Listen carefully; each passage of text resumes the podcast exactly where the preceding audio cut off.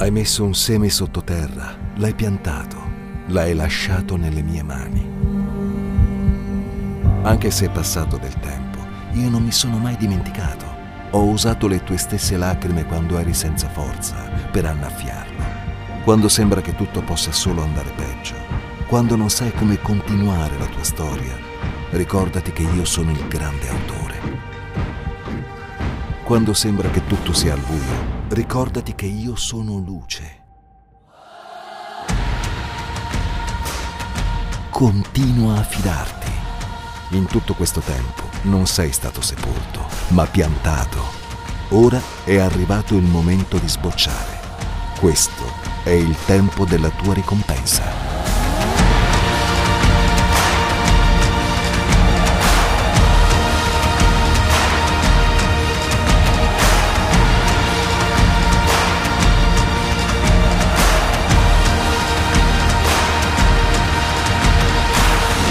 Harvest 2023, quando Dio usa le tue lacrime per far fiorire il deserto.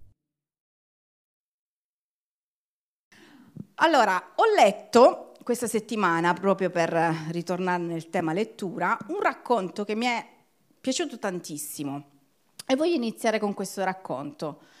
Si parla di un cantante lirico che aveva, aveva progettato una serata e da tantissimo tempo si era preparato per questa serata straordinaria. Sapete che i cantanti di un certo livello e anche i professionisti di un certo livello, come anche noi dovremmo fare nelle cose di Dio e non solo, si preparano con serietà. E questo cantante aveva appunto una, eh, da svolgere una, uh, una serata e era così famoso che lo, il mm, teatro era stracolmo di gente eh, lui era anche molto famoso, eh, c'era un manager con lui che lo seguiva, la serata andò come forse eh, tutti auspicavano e quindi ci fu veramente una, un super, eh, una super acclamazione. E, e, tutti erano in piedi, tutti che lo esaltavano. Io stavo leggendo questa storia in maniera, eh, quindi che adesso che cosa succederà? Ma a un certo punto gli occhi di questo cantante vanno sulla prima fila.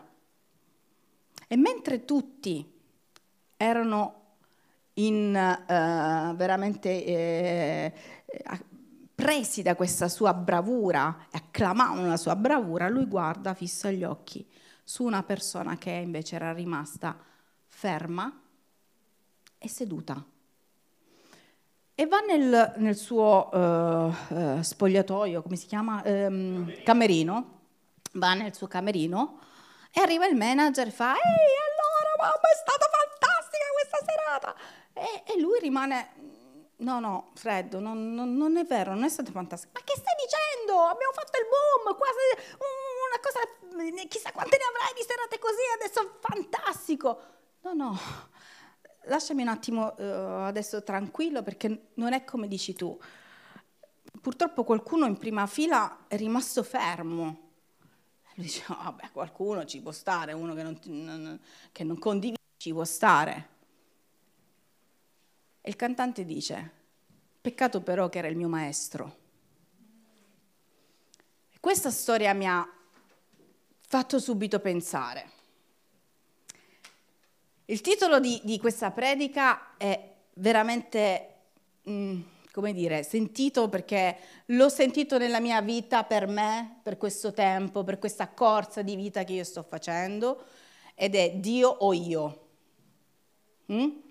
Ed è una predica molto riflessiva questa, come lo è stata per me tutto.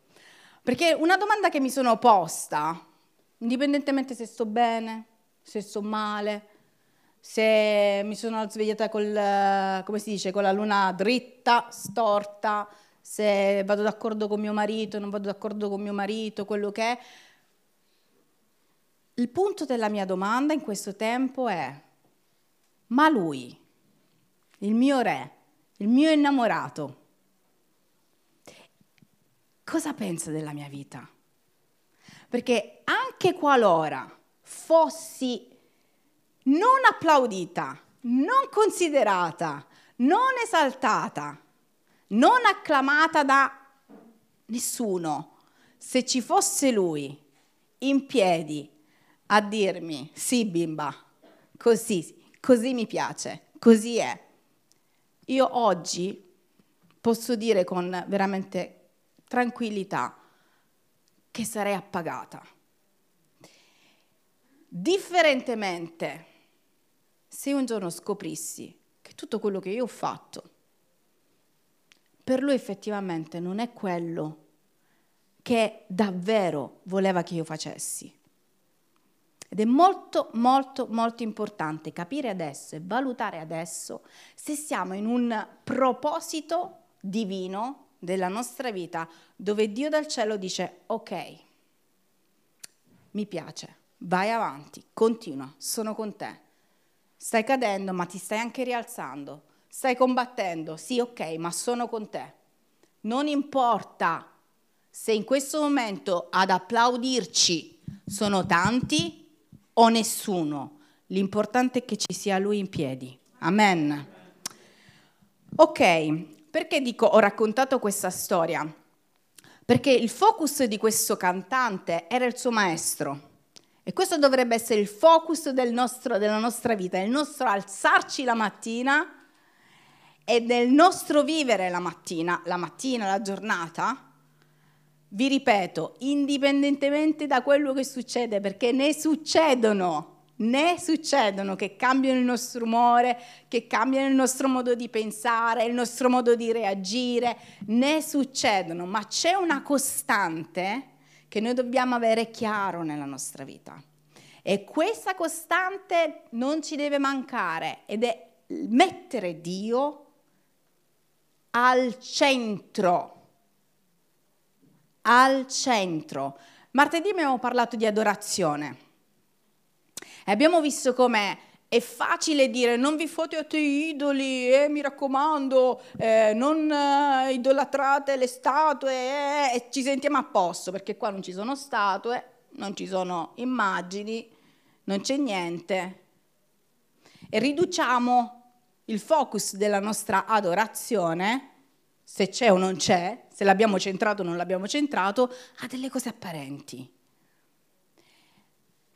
ma è molto facile estromettere Dio dalla nostra adorazione. Che cosa è adorazione? Abbiamo sentito eh, prima parlare in termini di prostrarsi, baciare, avere un'intimità, stare veramente in una, in una condizione. Abbiamo sentito un sacco di volte questa parola, stiamo in adorazione. Oggi sto in adorazione, sono stato in adorazione. Ma l'adorazione non è un tempo limitato. L'adorazione è un modo nostro di condurre la nostra vita dove noi abbiamo un centro, un oggetto, tra virgolette, passatemi il termine, oggetto centrale della nostra vita che condiziona la nostra vita ed è e deve essere Lui. Amen. Tante volte spostiamo senza neanche renderci conto, succede qualcosa un attimo, ce lo togliamo un attimo dai piedi e mettiamo sulla nostro tavolino dell'adorazione. Cos'è? Base ai periodi di, te, di, di vita che passiamo. Quando eravamo più giovani, adoriamo il momento in cui stiamo cercando la persona giusta. Adorazione, adorazione. Focus abbiamo, non lo so, il periodo del, dell'assillo. Attenzione alle mie parole, cerco di essere molto, molto, molto chiara. Non è un peccato avere problemi, è un peccato quando il nostro problema diventa o la nostra ossessione diventa la nostra adorazione. E siccome noi siamo abituati, vi, ripeto quello che ho detto all'inizio, a pensare che gli idoli della nostra vita siano soltanto il santino, la santina, eccetera, eccetera, e ci cacciamo, come dire, eh, il pensiero che noi non siamo idolatri, attenzione perché qua sopra ci può essere la mia famiglia. È sbagliato amare la famiglia? Assolutamente no. Ma nel nostro ordine spirituale è messa al secondo posto. Perché? Perché Dio vuole l'attenzione? No, perché tutto proviene da Lui. Se no di che cosa ci riempiamo la bocca? Se tutto proviene da Lui e il mio focus non vuol dire che io non amo i miei bambini, non amo mio marito, non amo la mia mamma, non amo eccetera eccetera. No, è un'altra la cosa. Ma se la mia ossessione, il mio pensiero, sei fatto male, vabbè, aspetta, sei fatto male, tutto girato, quella sorta di preoccupazione è perché io idolatro, idolatro tutto ciò che c'è attorno e lascio che Dio passi in secondo piano nella mia vita, quella è mancanza di adorazione al vero che deve essere adorato. Se noi diciamo che Dio ha tutto sotto controllo, la mia adorazione, che in primis è su di Lui, scenderà a coprire tutto quello che sa che che io amo, che è in accordo alla sua volontà. La famiglia è in accordo alla sua volontà. Amen. Ma è sua. I nostri figli di chi sono? Suoi. Il matrimonio nostro, a chi l'abbiamo? Noi diciamo ci vantiamo che noi ci siamo sposati con credenti, ma di fronte a chi? Al Signore, Gesù che l'ha benedetto. Quindi anche il nostro matrimonio, una volta presentato, è benedetto ed è custodito da Lui. Amen. Apocalisse 2 che non si debba mai sentire questo nella nostra vita. Apocalisse 2, 1, 7. All'angelo della chiesa di Efeso scrivi queste cose. Dice colui che tiene le sette stelle nella sua destra e cammina in mezzo ai sette candelabri d'oro. Andiamo avanti. Io conosco le tue opere, la tua fatica, la tua costanza So che non puoi sopportare i malvagi, hai messo alla prova quelli che si chiamano apostoli, ma non lo sono, e che li hai trovati bugiardi. So che hai costanza, hai sopportato molte cose per amor del mio nome e non ti sei stancato. Ma ho contro di te questo, che hai abbandonato il tuo primo amore. Estromettere Dio dalla nostra adorazione è questo, né più né meno. In questo passaggio Gesù parla alla chiesa di Efeso e dice guarda io lo so quello che tu hai sopportato, io conosco la tua vita, io so esattamente tutte le lotte che tu hai fatto, tutti i buoni propositi, tutto quello che vuoi, ma mi hai abbandonato. Hai abbandonato quella passione. Vi, vi, vi è capitato a volte no, di sentirvi meno, come si dice, mi sento meno innamorato di Gesù. Quante volte succede? Non è peccato dire la verità, succede. E questo senso di abbandono, siccome lui ci ama troppo, ma ci ama che noi non ci rendiamo neanche conto perché noi pensiamo di amare le persone, noi pensiamo di amare i nostri figli, noi pensiamo di amare i nostri coniugi, noi pensiamo veramente di conoscere l'amore, ma il suo amore va oltre. Quando lui sente questo distacco, mh, mm, lui lo avverte come un abbandono che addirittura cita nella parola di Dio come qualcosa che a lui fa soffrire. Ho questo contro di te. Quando è l'ultima volta che tu hai chiesto perdono a Dio perché hai abbandonato? L'hai abbandonato. Io ho avuto bisogno di prendermi un tempo dove ho dovuto staccare eh, completamente da tutti, da tutto. Ancora è un tempo in cui sto meditando tantissimo. E va bene, il tempo dell'isolamento è straordinario con lui, dove io comprendo il mio livello, ho compreso il mio livello, se su o giù, se, se, se è un livello che, che devo veramente riportare ad una passione differente. Sapete che l'amore si può riaccendere? Amen? Le coppie lo sanno, si può riaccendere. Sì, certo che si può riaccendere. Tu ti imponi, tra virgolette, di rinnamorarti di, di, di, mm, di tuo marito, di tua moglie. Ti imponi in che senso? Ce la metti tutta. E se ci sono ovviamente le circostanze opportune, stiamo parlando di coppie che, che, che hanno realizzato veramente il piano di Dio, ci si mette insieme e tranquilli che siccome siamo sotto la sua volontà e a lui piace questo, l'amore si riaccende. Amen. A maggior ragione con colui che è il nostro Padre, creatore del cielo e della terra e di noi stessi. Quanto ci vuole che lo Spirito di Dio veramente soffia il suo amore affinché si possa riaccendere? La mia domanda è, quante volte gliel'abbiamo chiesto? Mm?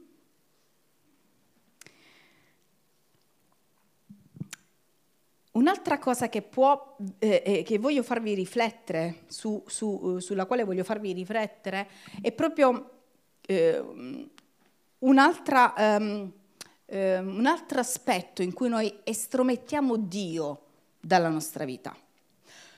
Noi abbiamo delle fonti, fonte, la fonte della sicurezza, la fonte dell'autostima e la fonte della saggezza, che deve essere, devono essere queste tre fonti, devono provenire solo ed esclusivamente da Lui. Ora vi dirò perché. La fonte della, um, della sicurezza. Molte volte noi sostituiamo, dice che, che mm, in, eh, voglio leggervi Salmo 27, dice, gli uni confidano nei carri, gli altri nei cavalli. Ma noi invocheremo il nome del Signore, del nostro Dio. Amen. La fonte della nostra sicurezza, queste sono pillole per vivere meglio e per vivere bene, non meglio, bene. Se la nostra fonte della nostra sicurezza non è Cristo, non sono principi teorici, sono principi reali. Da chi viene la mia sicurezza? Da chi viene? Da un matrimonio? Ritorno sempre là. Che può sfasciarsi? Da una persona che può morire? Da un lavoro che oggi c'è, domani non c'è? da un'economia che oggi, grazie a Dio, c'è, amen, ma crisi economica, guerra, qualunque... Da chi viene la nostra sicurezza? In chi noi consideriamo e valutiamo la fonte della nostra vita? Chi è? Chi è la fonte della nostra autostima? Cosa dice in Efesini 2, 10? Infatti siamo opera sua, essendo stati creati in Cristo Gesù per fare le opere buone che Dio ha precedentemente preparate affinché le pratichiamo. Un altro dei, dei, degli ambiti in cui il diavolo ci attacca, oltre alla sicurezza, e ci attaccherà, questi sono tutti ambiti in cui il diavolo ci attaccherà, ma se noi abbiamo collocato bene l'elemento principale della nostra vita, stai sicuro che, come si dice, il tentatore gira, gira, gira, gira, ma a un certo punto deve andare via, perché tu il puzzle l'hai fatto già perfetto e i tasselli li hai collocati perfettamente. Questa sera io voglio darvi veramente degli spunti affinché riprendiamo un attimo la nostra vita in mano rimettiamo l'ordine spirituale, perché finché siamo in questa vita l'ordine spirituale si può mettere e chi decide della propria vita in accordo alla sua parola siamo noi con lo Spirito Santo. Quindi nel momento in cui io mi accorgo che la mia autostima, che cos'è l'autostima? La considerazione di me stesso. Da, chi, da che cosa dipende? Chi attacca la mia autostima? Gli altri. Se gli altri mi considerano bene, allora io, la mia autostima sale, se gli altri mi considerano male, l'autostima cresce. O proviene da lui perché io so di chi sono, come si dice in gergo da noi, a chi appartengo, per non dirla in altri termini, a chi appartengo, che sono opera delle sue mani, che, sono, che provengo da lui sono realizzata da Lui, chi può attaccare la mia autostima? Quando il diavolo viene a sussurrarti come... Ragazzi, io non so se vi, vi, vi succede, se succede solo a me, quando siamo in chiesa anche, succede a qualcuno che il diavolo viene a, a stuzzicare dicendo ma che stai dicendo? ma che cosa stai cantando? Non è lo Spirito Santo, è l'altro. Siamo alla presenza dello Spirito Santo, ma siamo bersagliati, attaccati, magari in una parola che ci ricordiamo in quel momento e che ci rende bugiardi alla presenza di Dio e la nostra autostima crolla in un secondo perché ti ricordi di quella, di quella parola che hai detto, di quel pensiero, di quel gesto che hai fatto. Ma se tu invece dell'autostima metti come, come, fonte della tua autostima, metti te stesso, la tua bravura, il fatto che gli altri magari ti abbiano sgamato o non ti abbiano sgamato, e non metti Cristo, la tua autostima crollerà immediatamente di fronte al diavolo. Amen. Ma io leggo parola di Dio alla mano, che io sono opera sua. Io sono stata creata da Cristo per fare cose buone. Anche se cado io mi rialzo, perché sono creata per fare cose buone. Amen. Chi è la nostra fonte di sapienza e di saggezza? Ultimamente mi rendo conto, più parlo con le persone, più parlo anche tra di noi, che c'è molta confusione. Perché i pensieri che stanno circolando, hm, molte volte, siccome sono pensieri anche demoniaci, influenzano quelli che sono i nostri pensieri. Cultura. È cultura che se una persona ti ha fatto qualche cosa, cultura, e non ti ha chiesto scusa, per cultura, non perché sei tu, ma per cultura, un po' fai il risentito, per cultura. Chi è la fonte della tua sapienza, della tua saggezza? Il tuo io, il tuo, la tua cultura, ciò che si dice, ciò che si pensa, ciò che è giusto fare o ciò che è giusto che non fare o è Cristo?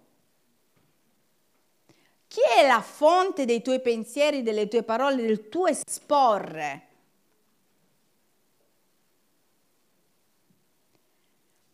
Andiamo a leggere in Giovanni 5 e leggiamo i versetti da 19 a 20 e 30. Guardate che cosa dice Gesù e guardate che cosa dovremmo dire noi, perché lo dice lui. In verità, in verità vi dico che il figlio non può da se stesso far alcuna cosa se non la vede fare dal padre. Perché le cose che il padre fa, anche il figlio le fa ugualmente. Perché il padre ama il figlio e gli mostra tutto quello che egli fa e gli mostrerà opere maggiori di queste, affinché ne restiate meravigliati. Io, dice il versetto 30, non posso fare nulla da me stesso. Come odo, ascoltate, come odo, giudico. E il mio giudizio è giusto, perché cerco non la mia propria volontà, ma la volontà di colui che mi ha mandato. Chi è la fonte della nostra saggezza, della nostra sapienza, del nostro modo di pensare, giudicare se una cosa è giusta o non è giusta, se si può fare o non si può fare. Il mio Gesù, il nostro Gesù dice, io le sento fare dal Padre, quello che lui fa, io faccio e quello che lui dice, io dico. Questo è il succo della, della, della, di versi che abbiamo letto. La fonte della mia sapienza, della mia conoscenza, del mio essere, se non è Dio, mi porterà a cominciare a estromettere anche nelle cose spicciole, nei miei pensieri, nelle mie valutazioni, nei miei giudizi, nel mio parlare, nel mio agire con le persone. Attenzione perché è sottile la cosa. Faccio un esempio. Immagino che qua nessuno è mai stato tipo camerate, no? Del tipo. Parlavamo prima con Ale. Io ho una classe, frequento questa classe di quarantenni, cinquantenni, eppure, eppure ci sono situazioni che rimango sbigottita perché il gruppo fa dell'essere lo scemetto di turno, cioè uno comincia e tutti gli altri ah, a pecora. Ah! Questi siamo noi come esseri umani. Uno comincia a ridere di qualcuno e tutti ah! e ridiamo. E in questi giorni proprio ho visto delle cose in cui a un certo punto mi sono ritrovata pure io. E lo Spirito Santo che proprio non c'era niente di male.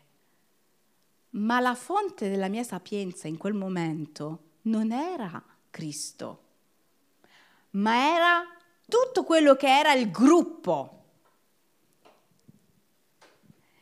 La mia fonte io devo fare e giudicare in base a quello che sento fare al Padre. E lo Spirito Santo proprio mi ha detto, ma io avrei mai fatto una cosa del genere, anche una semplice risata.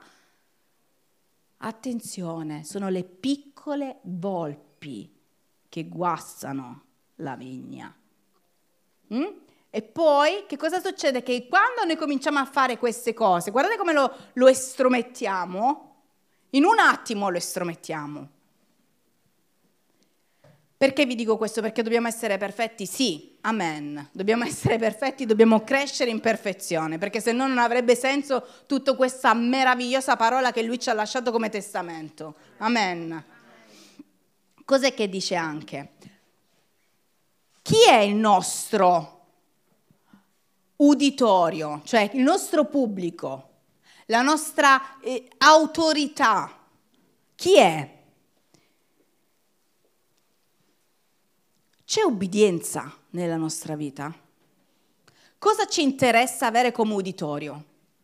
Cosa intendo per uditorio? Ci interessa, riporto l'esempio di prima, che sia Gesù in prima fila alzato in piedi che dica sì o il nostro uditorio è tutto quello che c'è attorno, possiamo conquistare qualunque cosa ragazzi, potremmo conquistare lavori, c'è gente che è stra, stra, stra intelligente, potremmo conquistare qualunque, qualunque settore, qualunque, qualunque ambito della nostra vita, ma se lui non è alzato in piedi che ci applaude, avremo fallito tutto.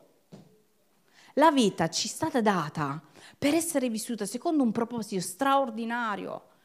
Purtroppo noi pensiamo che non lo so perché abbiamo questa mentalità così sciocca, forse perché la fonte della nostra saggezza non è Cristo e non è la sua parola.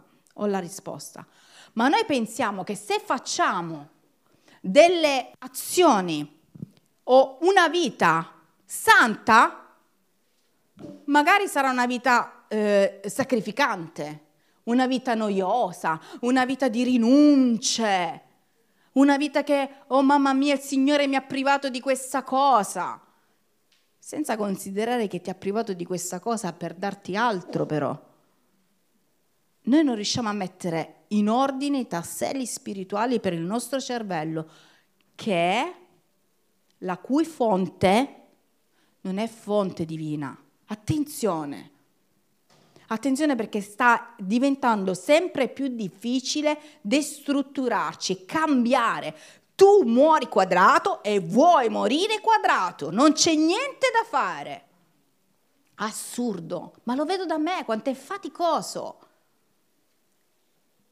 Comprendere che non sono in quel momento, che il mio uditorio in quel momento non è Cristo, è tutto l'altro che fa blush, blush, blush, blush, blush. Cosa succede? Che tutte le volte che noi stromettiamo Dio, il titolo era Dio o io? Tutte le volte che Dio se ne va, perché lo cacciamo noi, non perché se ne va lui, chi rimane? Chi rimane nella nostra vita? Vi rifaccio il verso. Io! E cosa cresce? Io! E che cosa succede? Io! Cresco. Problemi di orgoglio. Cos'è l'orgoglio? Andiamo a leggere con la parola di Dio in mano. Verso dell'orgoglio, bellissimo, Romani 12, 12.3, eh? mi pare? Sì. Per la grazia che mi è stata concessa, dico quindi a ciascuno di voi che non abbiate di sé un concetto più alto. Più alto. Ragazzi, ora apriamo un, veramente un portone perché io qua per l'orgoglio, nel senso ne so a pacchi, come si dice. Purtroppo lotto costantemente, quindi li so, i nostri trucchetti li conosco, di noi orgogliosi ehm, ciascuno non è un concetto più alto di quello che deve avere, ma abbia di sé un concetto sobrio, sobrio, termine italiano, sobrio.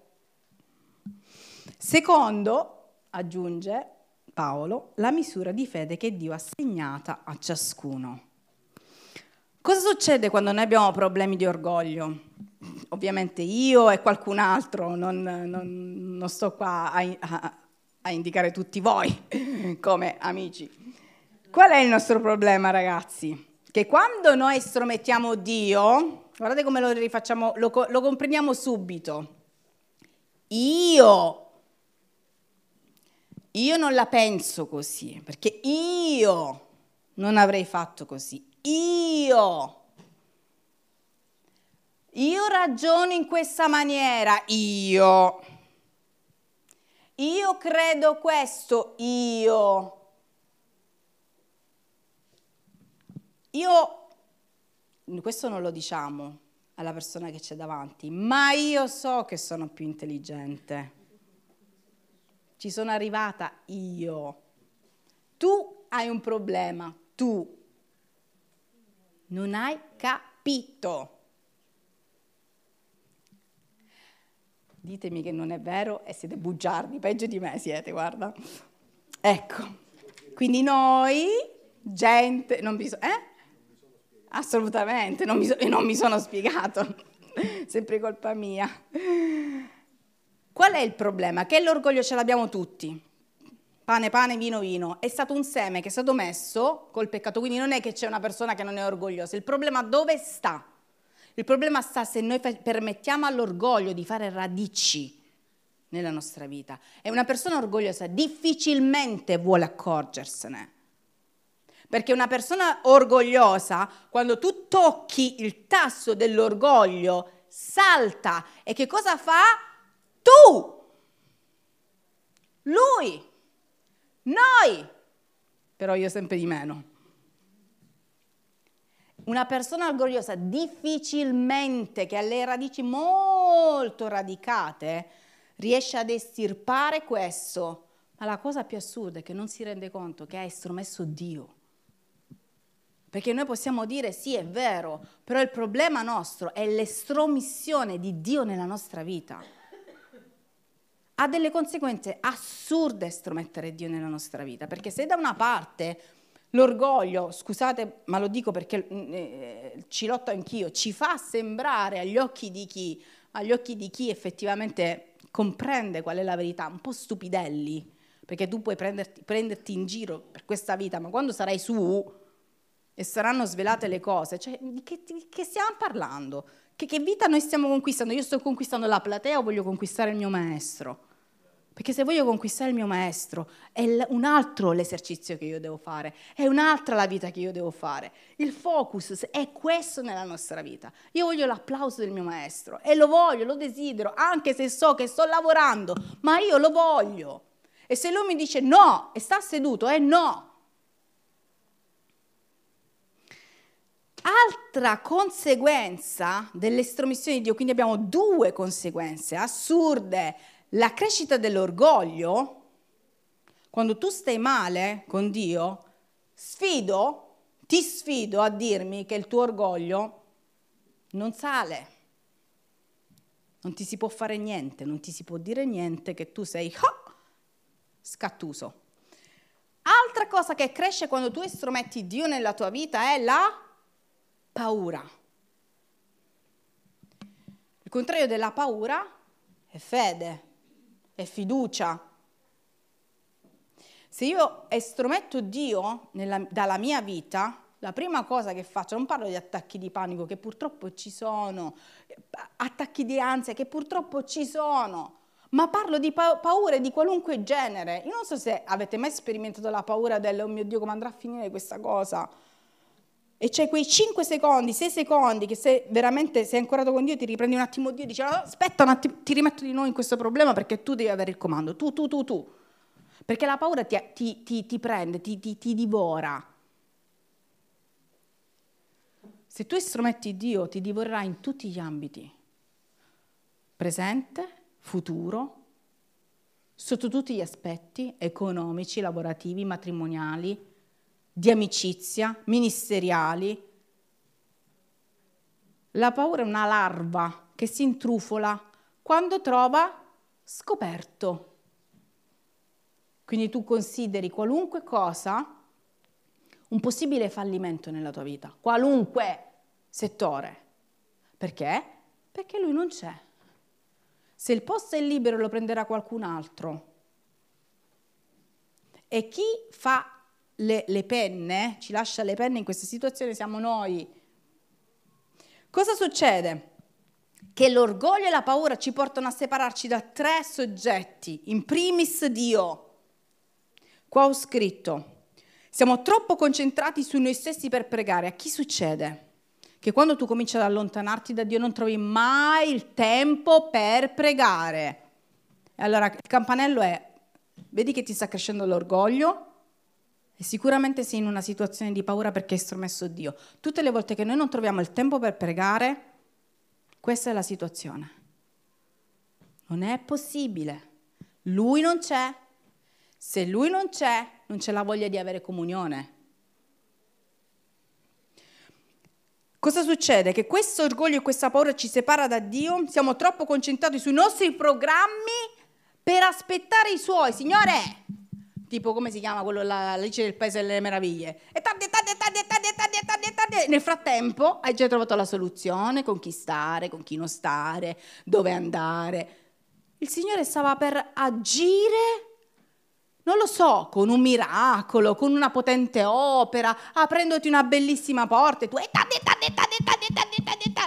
sei talmente separato perché il tuo orgoglio, io stasera lo voglio sgamare, perché sono cose reali, qua ci mangia la vita, che noi arriveremo un giorno a dire ma, ma perché? Ma perché non ho aperto gli occhi? L'orgoglio ci distrugge i matrimoni come niente, perché tu per orgoglio non fai il passo e stai giorni a mangiarti dentro, a, ad essere una persona rancorosa e poi con le persone, perché tu, tu, tu, tu. Quanto basta? Quanto, quanto sarebbe più facile un attimo sedersi e dire Signore, che devo fare? Qual è il tuo piano per questa situazione? Devo fare io il primo passo? Sì, tutti gli altri no, no, no! E lui là, sì, sì, è quello che io voglio, sì. Noi vogliamo avere l'applauso più forte del mondo ma non vogliamo sentire quello che lui ha da dirci perché la sua voce è sottile, particolare. A volte ci fa perdere la faccia. L'altro giorno, ieri è successo, raccontavo già questa cosa, ieri è successo, la mia collega era accanto mi fa, mi fa male tantissimo la testa, tantissimo.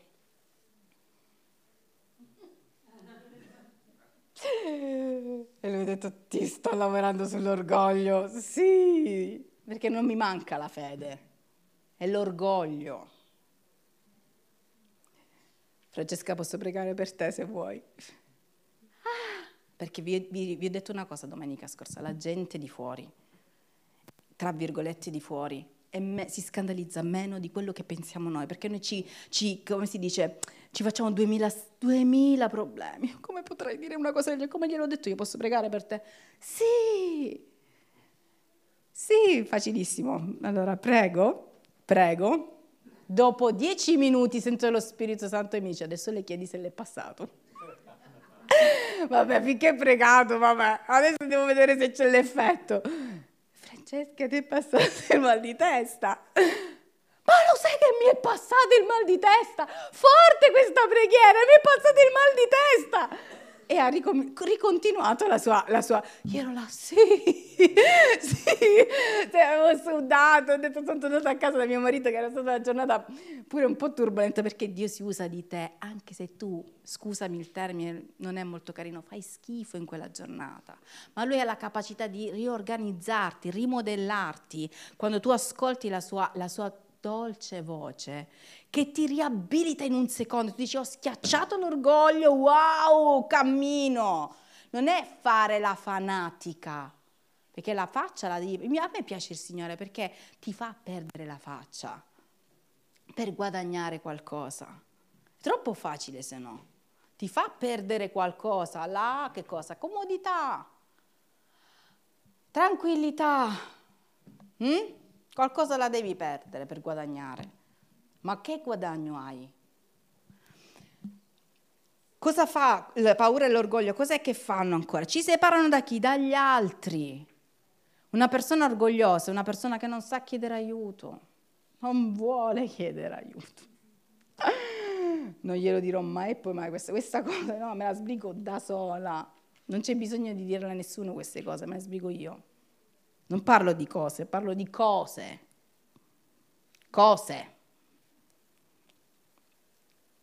Quando io estrometto Dio, io copro me. E innalzo cosa? Il mio orgoglio e nessuno mi deve toccare il mio ambiente. Niente. Nessuno deve sapere. Nessuno deve parlare. Nessuno mi deve mettere becco. In questi anni Dio mi ha proprio lavorato e mio marito lo sa. Io dico guarda, preferisco dirti questa cosa brutta che ho pensato, perché io te lo devo dire, tu devi sapere quello che io penso. Io faccio questo lavoro con lui, che è la mia autorità in casa, con le mie autorità perché? Perché ho scoperto una cosa, che mentre ehm, dieci anni fa a livello di orgoglio veramente ero molto radicata, eppure non pensavo, pure non pensavo, ma quando mi è stato detto, sei orgogliosa, adesso se io lo dicessi a, qualcuna, a qualcuno, che ho anche in mente eventualmente dire, ma non sento. Sapete perché non sento? Perché non recepisco dall'altra parte la voglia di fare veramente sul serio, perché tu puoi dire a una persona sei orgogliosa, quella persona può ingoiare il rospo e può dire ok, 5, 4, 3, 2, 1, non sono esploso, ma capisci che è il tempo che lo puoi fare perché sta avviandosi un cambiamento. Quando fu detto a me, tu sei orgogliosa, ma non così. Sapete qual è stata la mia risposta? Ti sbagli. Cioè, voi ditemi, voi ditemi, è assurdo perché gli orgogliosi ti rispondono così. Oppure ti dico sì, sì, sì, come ti sbagli e poi ho cercato di camuffare il mio ti sbagli. Dopo tutto quello che mi è successo, sono pure orgogliosa. Questa è stata la mia seconda risposta. Terza risposta, sì, ma ci sto lavorando. Bugiarda. Ma io da quel momento io ci ho fatto caso, ho detto, ma può essere che sono, cioè veramente ragazzi, io penso di non essere orgogliosa, vi dico veramente quando uno è accecato. E io da quel momento ho cominciato a, a farci caso, tutte le volte che mi si dice qualcosa che scatto, soprattutto in casa ovviamente, perché con chi te la prendi, giochi facile, no?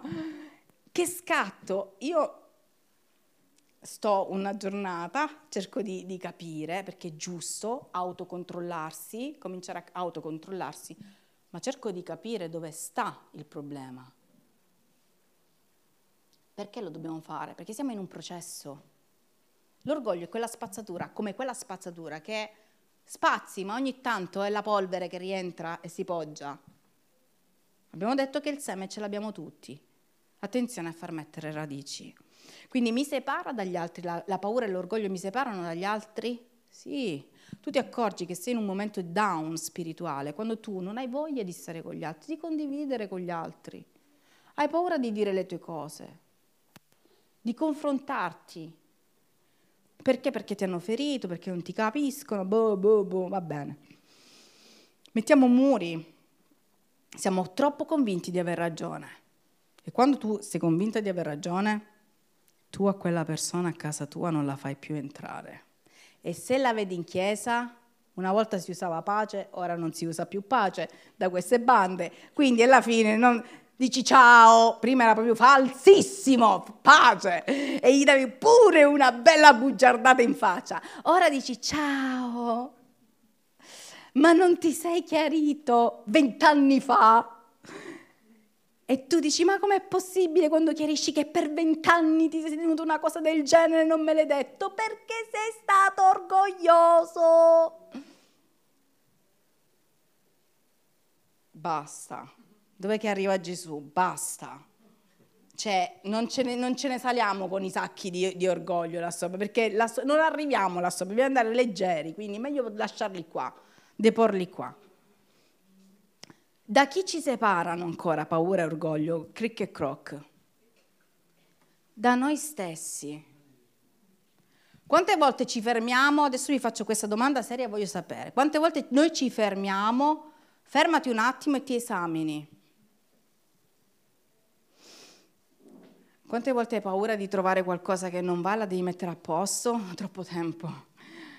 Ho troppo... No, no, no. Questo è un altro segnale quando tu ti separi da te stesso, dall'intimità con lo Spirito Santo, quando non hai voglia di soffermarti, quando non hai voglia di purificarti, quando non hai voglia di veramente di approfondire, quando hai, eh, hai troppa paura di toccare quella cosa, troppa paura.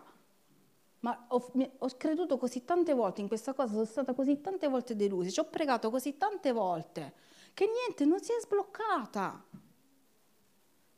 Ci sono cose che noi non abbiamo assolutamente come risposta, ma questa paura non può separarci dal, dal, dallo stare da soli con lo Spirito Santo.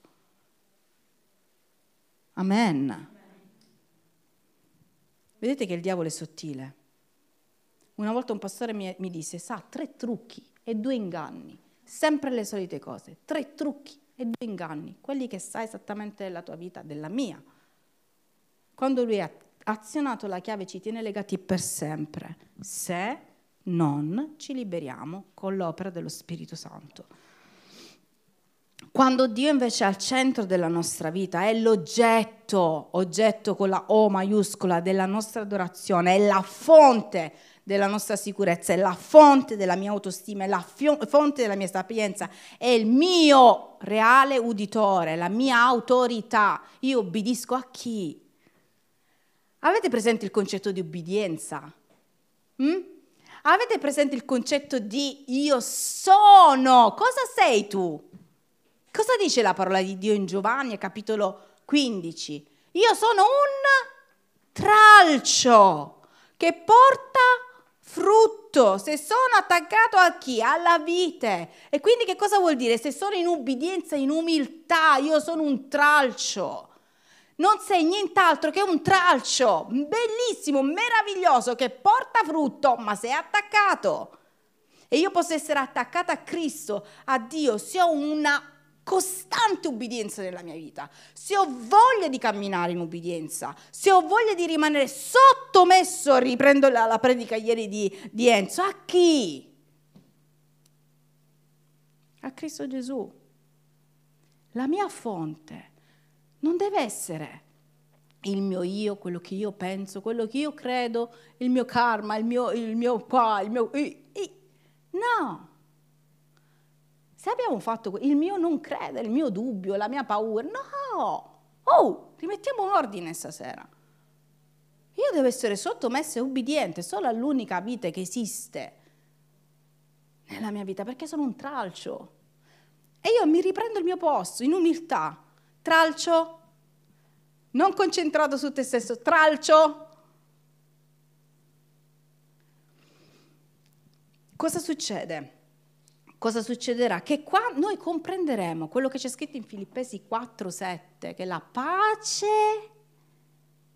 di Dio sorpassa ogni intelligenza e custodirà i nostri cuori, i nostri pensieri in Cristo Gesù se noi al posto dell'orgoglio, al posto della mh, mm, paura, metteremo questa umiltà e questa completa fiducia in Lui? Come fa a entrare la pace in noi che sorpassa ogni intelligenza se la mia fonte di saggezza non è Cristo Gesù? Se io non sono sottomessa a Lui, se io non ubbidisco, come faccio a comprendere questo concetto? Che è la pace che sorpassa ogni intelligenza? Qual è la pace? Quella che tu sei nella tempesta e cominci a uscire dalla barca, come ha fatto Pietro, una pace assurda inizialmente, comincia a camminare sulle acque, perché sorpassa ogni intelligenza quella concezione di fede, ogni intelligenza umana. Ma tu sai che sei nella tempesta, però stai camminando sulle acque perché c'è la pace di Cristo che regna in te. La Bibbia è pratica, reale. Tutto quello che noi faremo in questo tempo, riordinando, prendendoci seriamente, io vi sfido a prendervi seriamente, io so che tutto procede dal capo, io so che Dio sta lavorando tantissimo in noi, è un tempo molto di riflessione e di riordino della nostra vita come pastori, come guide, come tutto, io so che scenderà. Però ognuno di noi è responsabile. Mm?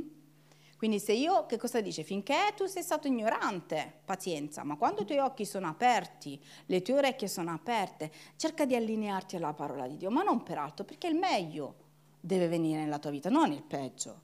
Se io so la soluzione, Gesù Cristo ci ha lasciato la soluzione.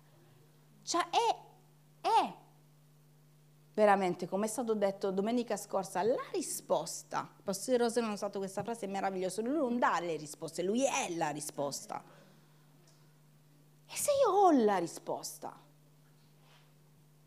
perché devo fare entrare tutta questa spazzatura nella mia vita che inquina la mia vita con lui? Hm? Cosa mi sta aggiungendo la paura nella mia vita? Cosa mi sta dando l'orgoglio nella mia vita?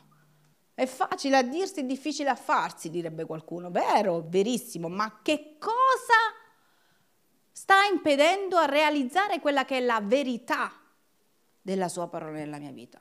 Noi, sempre noi.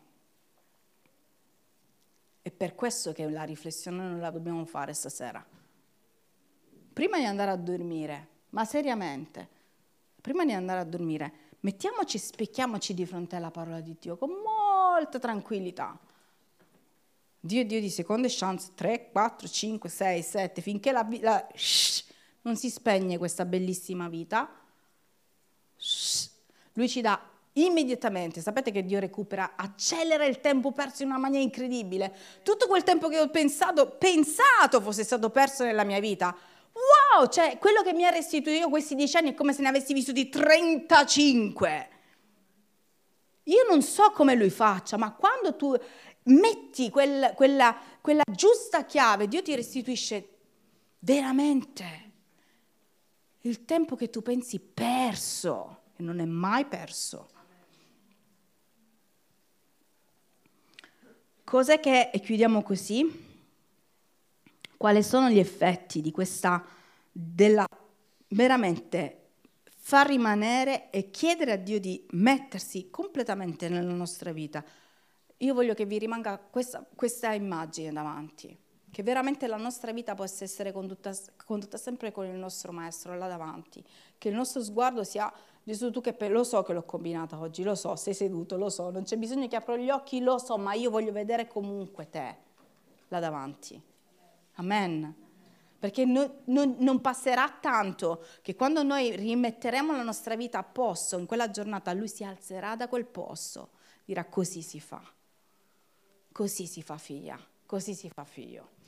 Tutto quello che è l'effetto di un rimettere la nostra vita a posto è quello che dice Ebrei, capitolo 13, versetto 6, mi sa che non ve l'ho dato. Dio è il mio aiuto e io non temerò. Come fai a fare tu queste cose se tutte le cose della vita sono incerte, in, in balia del nemico, se la tua fonte non è Cristo?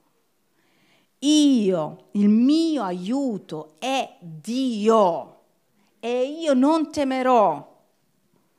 Che cosa potrà farmi l'uomo? Che cosa potrà farmi la malattia? Che cosa potrà farmi la relazione? Che cosa potrà farmi qualcosa di sbagliato? Che cosa potrà farmi se lui è il tutto? Passerò un tempo di tribolazione, certo che lo passerò, ma lui è il tutto della mia vita.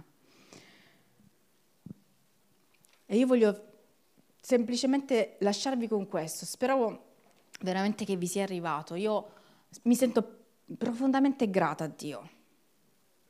Non è scontato, ma sapete che non è scontato averlo conosciuto.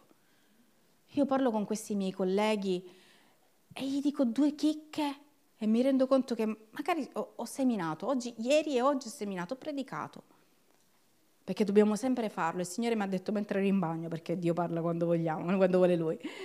E lui mi ha detto, Catri, non importa, perché mi, poi sto là, dico sì, ho seminato, però poi alla fine, quando verrà raccolto, lui, lui ha detto, come altri sono stati raccolti e chi, sono stati seminati da altri, così sarà. Tu non ti devi preoccupare se poi la parola verrà, quest'anno te li curi tu, poi vedremo. Ma io sono talmente grata a Dio che sono qua che non c'è nessuno che mi deve predicare il Vangelo, che io sono salvata.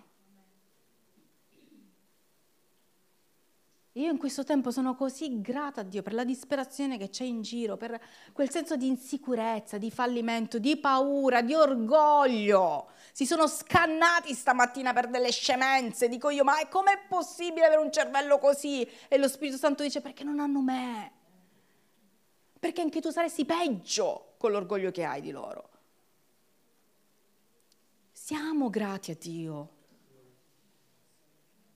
Come stiamo vivendo questo senso di gratitudine? Come ci alziamo, ci alzeremo domani mattina? Come andremo nel nostro lavoro domani?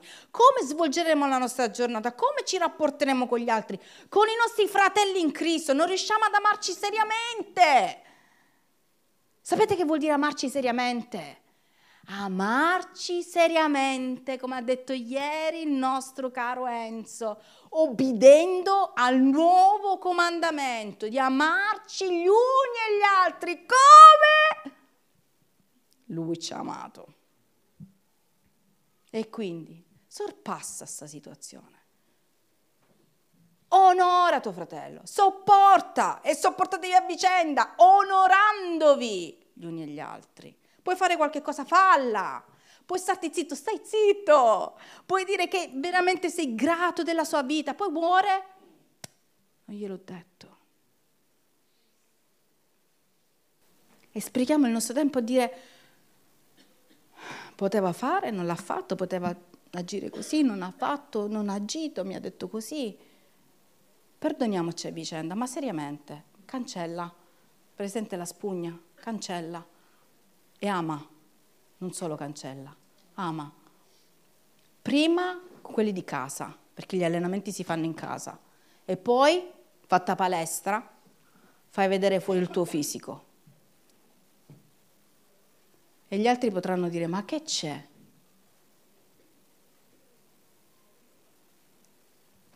Ieri mi ha detto una ragazza, scusami se ho detto questa cosa, non ho mai detto chi ero, non ho mai detto io non sopporto le dicerie, non ho mai criticato nessuno, ho detto perché ti stai scusando?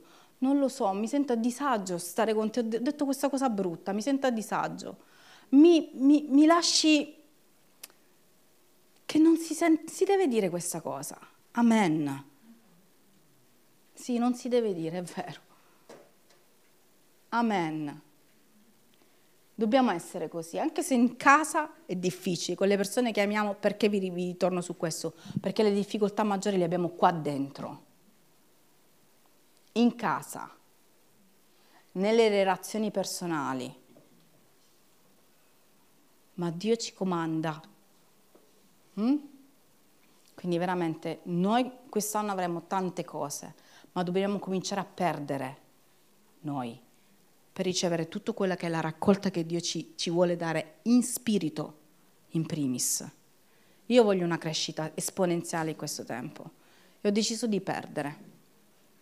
Amen. ci alziamo, preghiamo e adoriamo Dio. Io stasera voglio, ho chiesto a Gio di, di cantare soltanto di questa canzone perché voglio che ci concentriamo su di Lui. Il focus deve essere Lui nella nostra vita. Ricordatevi la nostra scena. Chiunque in questo momento stia applaudendo la nostra vita, sì, siamo grati, ma noi vogliamo che Dio applaude, applaudisca, applauda applauda. Ora o alla fine della nostra vita? Non lo sappiamo, quando Lui vorrà. Amen.